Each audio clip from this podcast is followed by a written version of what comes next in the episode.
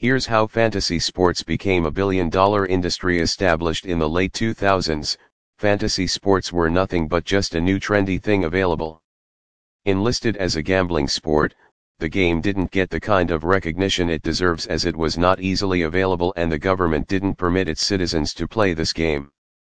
The best fantasy apps of that time didn't give up and today, the fantasy gaming industry is a billion dollar industry in India.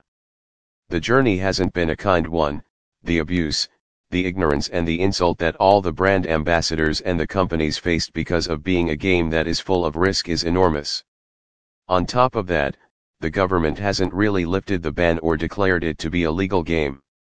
The Supreme Court of India gave them the permission to run the business but the apps are still not available on Google Play Store. Thus, the users are not given the freedom that they deserve.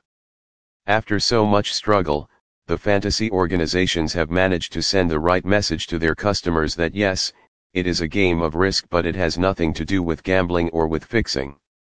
Legends of the games like MS Dhoni, Sachin Tendulkar, Gautam Gambhir, Virat Kohli and others were appointed as the brand ambassadors of the game and when they endorsed playing fantasy games online, users showed interest and slowly fell in love with the game.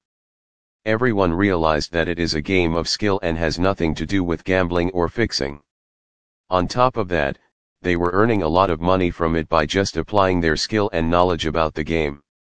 Multiple cricket fantasy apps started giving heavy discounts and it encouraged more users to join the game but then the pandemic struck the Indian subcontinent. As sports were completely shut down for quite some time, the industry was going through a really tough time. A lot of companies started introducing Ludo, Teen Patti, and other household games and that literally worked wonders for the industry. When many of them lost their job because of the pandemic, fantasy sports helped them earn a lot of money in a very little time and again, the industry gained a lot of users and now after almost two years after the pandemic, more than 50 m people regularly plays fantasy cricket and other fantasy games and with the help of all these fantasy games user, the industry is now a billion dollar industry.